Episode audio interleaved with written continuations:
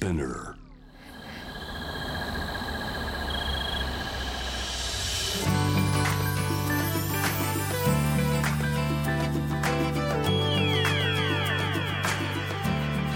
エネオス4 Hour Earth One by One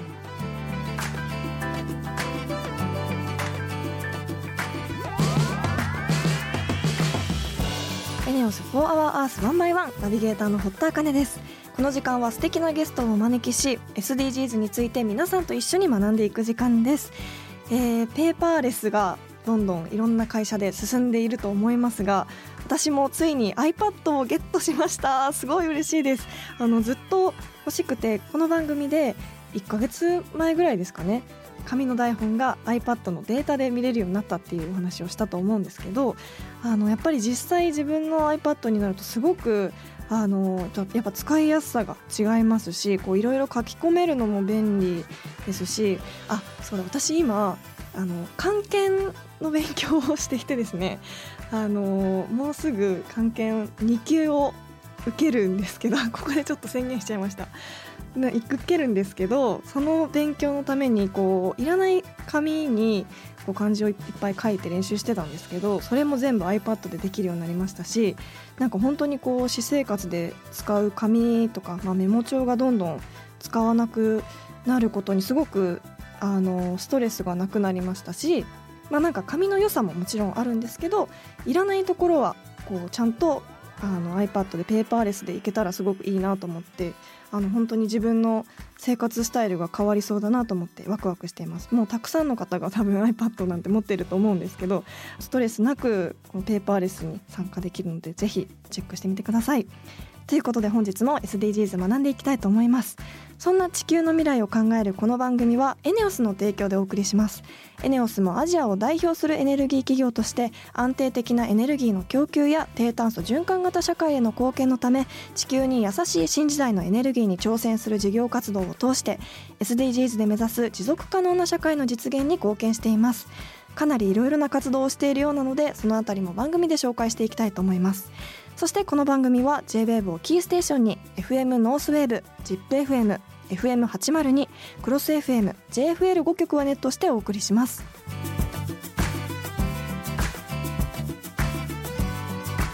エネオス4 Hour Earth One by One This program is brought to you by エネオス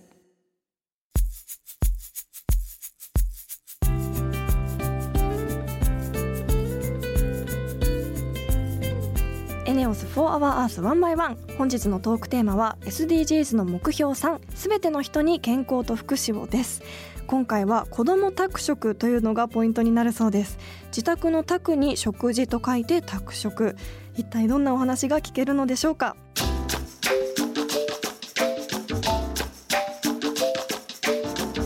エネオス4 Hour Earth One by One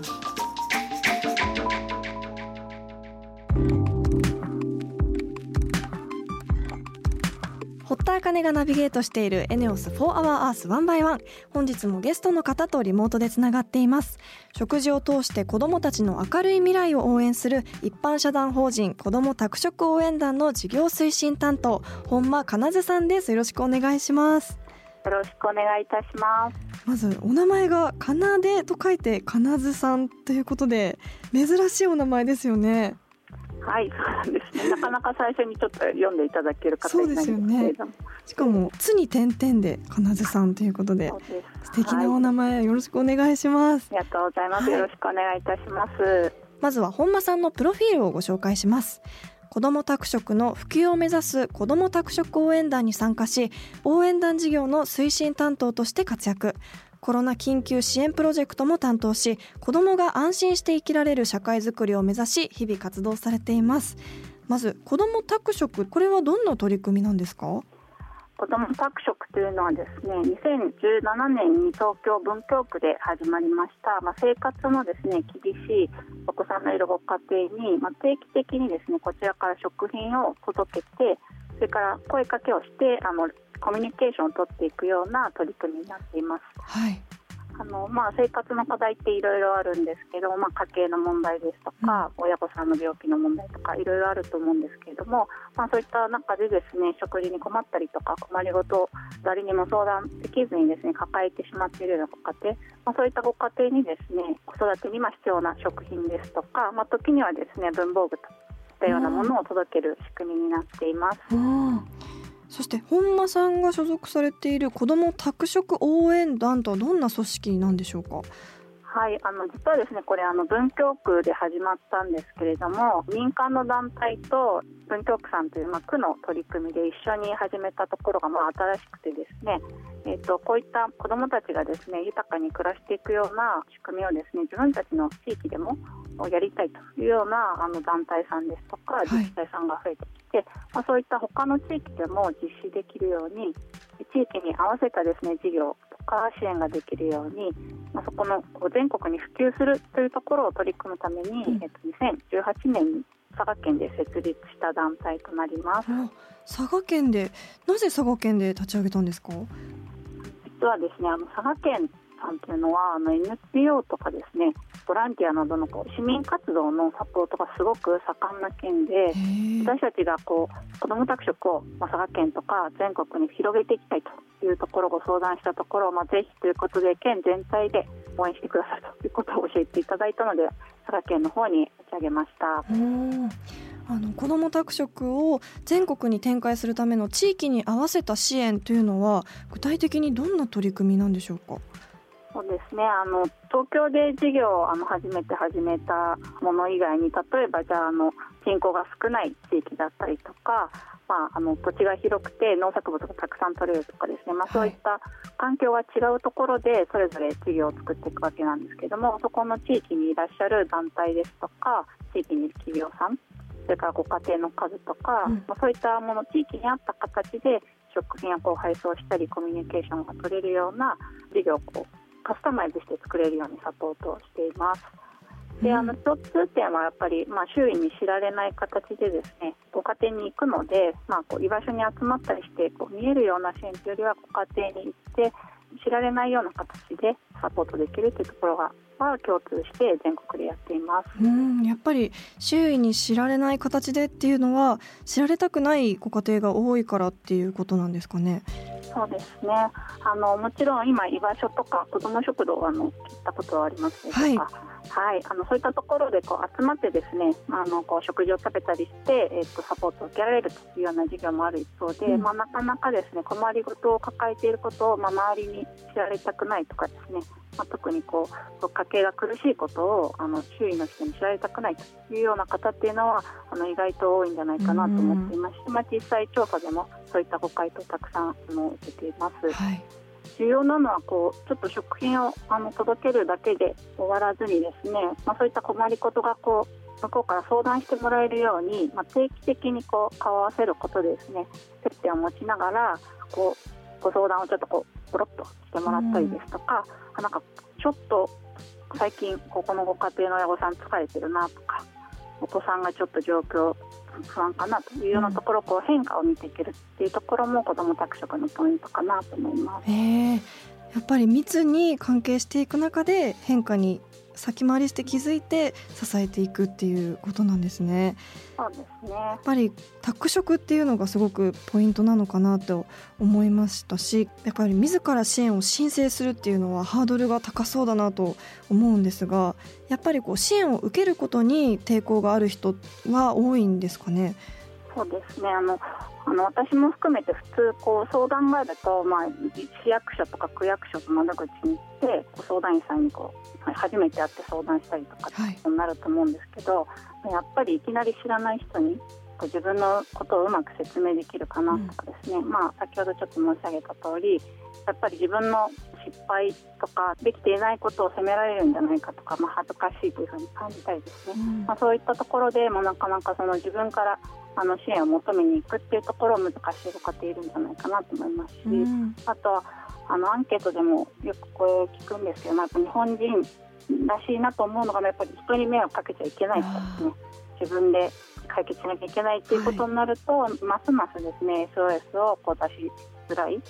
いうことで、まあ、そうすると結果として相談とか支援につながりにくいというようなところはあるかなと思っています。ので関係をこちらから作っていくというところを本当に目指してやっています。実際にどのくらいの方が利用されてるんですか？大体全国に60団体ほどありまして5000世帯以上は今ご家庭でご利用いただいてます。5000世帯。あすごいですね。利用されつえ広がってきたなと思います。はい。この子ども宅食の取り組みに私たちも気軽に参加できるとお聞きしたんですがどうやって参加したらいいんでしょうか？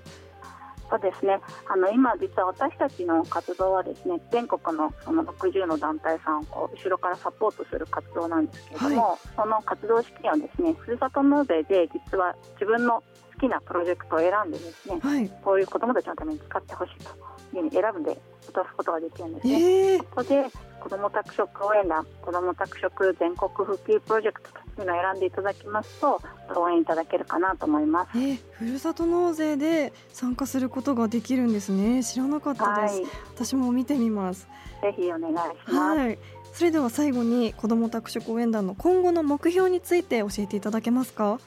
はいあの少しずつ広がってきている子ども宅食なんですがまだまだ数が足りません。先ほどの通り支援にあのつながりにくいご家庭あの全国に、え、どこにもいらっしゃると思うのでもっとこう、えー、続けていけられるような、まあ、そんな、えーと、活動をしていきたいなと思っています。はい。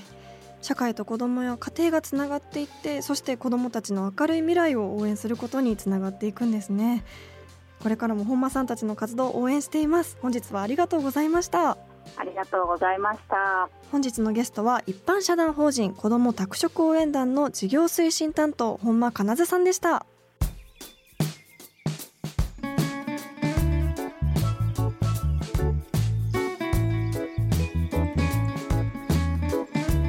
エネオス For Our Earth One by One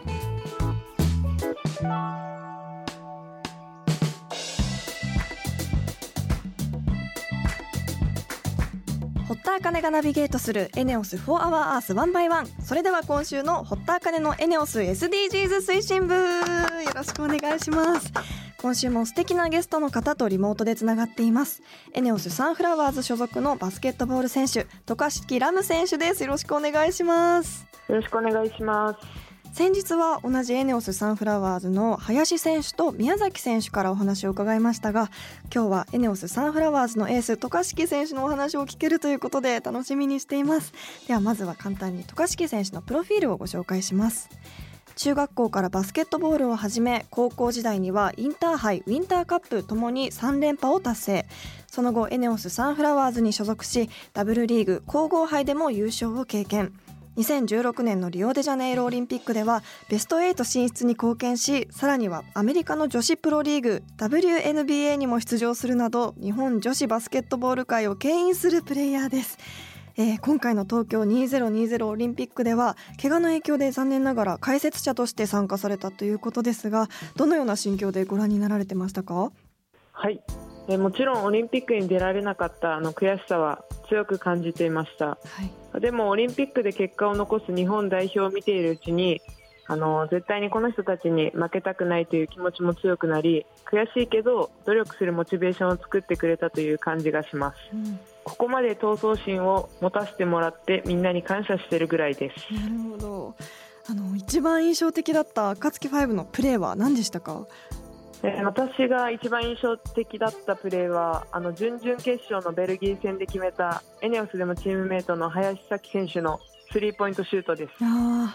あの残り16秒で逆転のシュートがあったからこそあの日本代表の金メダルにつながっているんじゃないかなって私は思います。本当にそうですよね。あの今回のバスケットボール女子日本代表の活躍によって女子バスケットボール界はどう変わっていくと思いますか？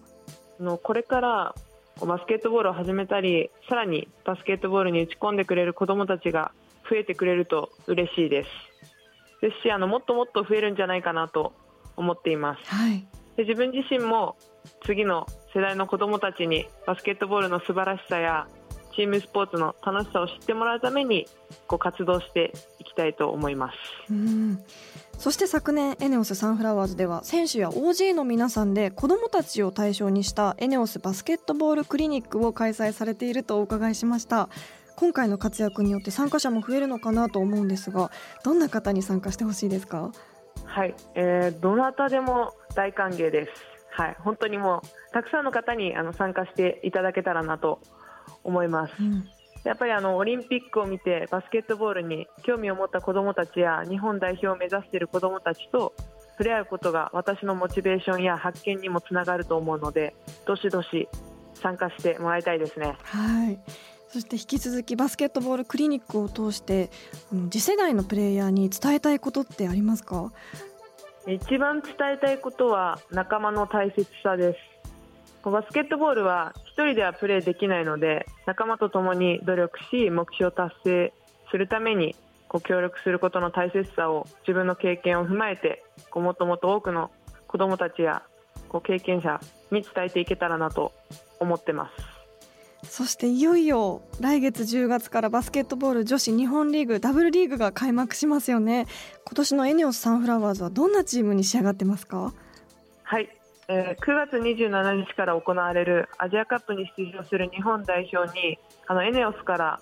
4人選ばれていてチーム全員で揃ってあの練習を行うことはできてませんがあのそれぞれの場所で個々のレベルアップを図り10月開幕のダブルリーグでは昨シーズンよりレベルアップしたサンフラワーズをお見せしたいと思います。はい楽しみです。どうですか？開幕戦に向け渡嘉敷選手の準備も順調ですか？順調ですはい、もうめちゃくちゃもう仕上がってます。はい。で早く試合がしたくてうずうずしてます。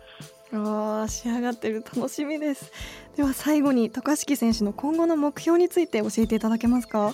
はい、まずは今シーズンエネオスサンフラワーズの目標である皇后杯とダブルリーグ優勝の2冠を達成することです。はい。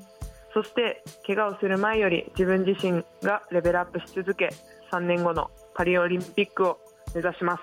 はい本当に一人でも多くの方に渡嘉敷選手のプレーを楽しんでいただけるように私も応援しています。本日はエネオスサンフラワーズ所属のバスケットボール選手渡嘉敷ラム選手でした。ありがとうございました。ありがとうございました。エネオス For Our Earth One by One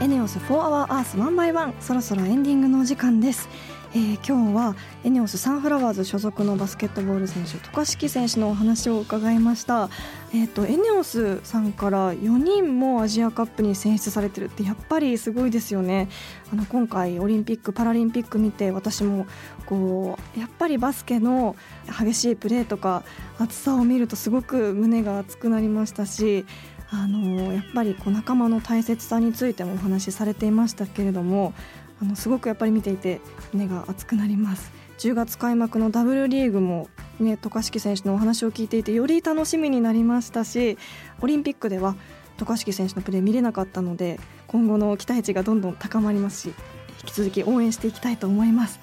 さて今週もリスナーの皆さんに素敵なプレゼントがあります。エネオスサンフラワーズ選手の出演を記念してエネゴリくんぬいぐるみストラップエネゴリくんエコバッグをセットにして3名様にプレゼントします。ストラップもエコバッグもどちらもすごく可愛いのでおすすめです。ご希望の方は番組ホームページのメッセージフォームからプレゼント希望と明記してお送りください。当選者の発表は商品の発送をもって返させていただきます。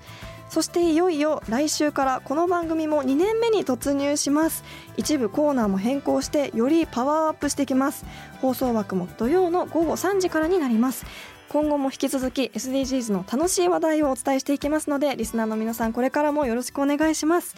2年目最初のテーマは目標8働きがいも経済成長もです。リスナーの皆さん聞きたいことがあればぜひメールしてください。そして番組ツイッターもあります。ぜひ番組名を検索して「4HourEarth」の頭文字「ハッシュタグ #FOE813」をつけてどんどんつぶやいてください。それでは来週の土曜日午後3時にお会いしましょう。ここまでのお相手は堀田茜でした。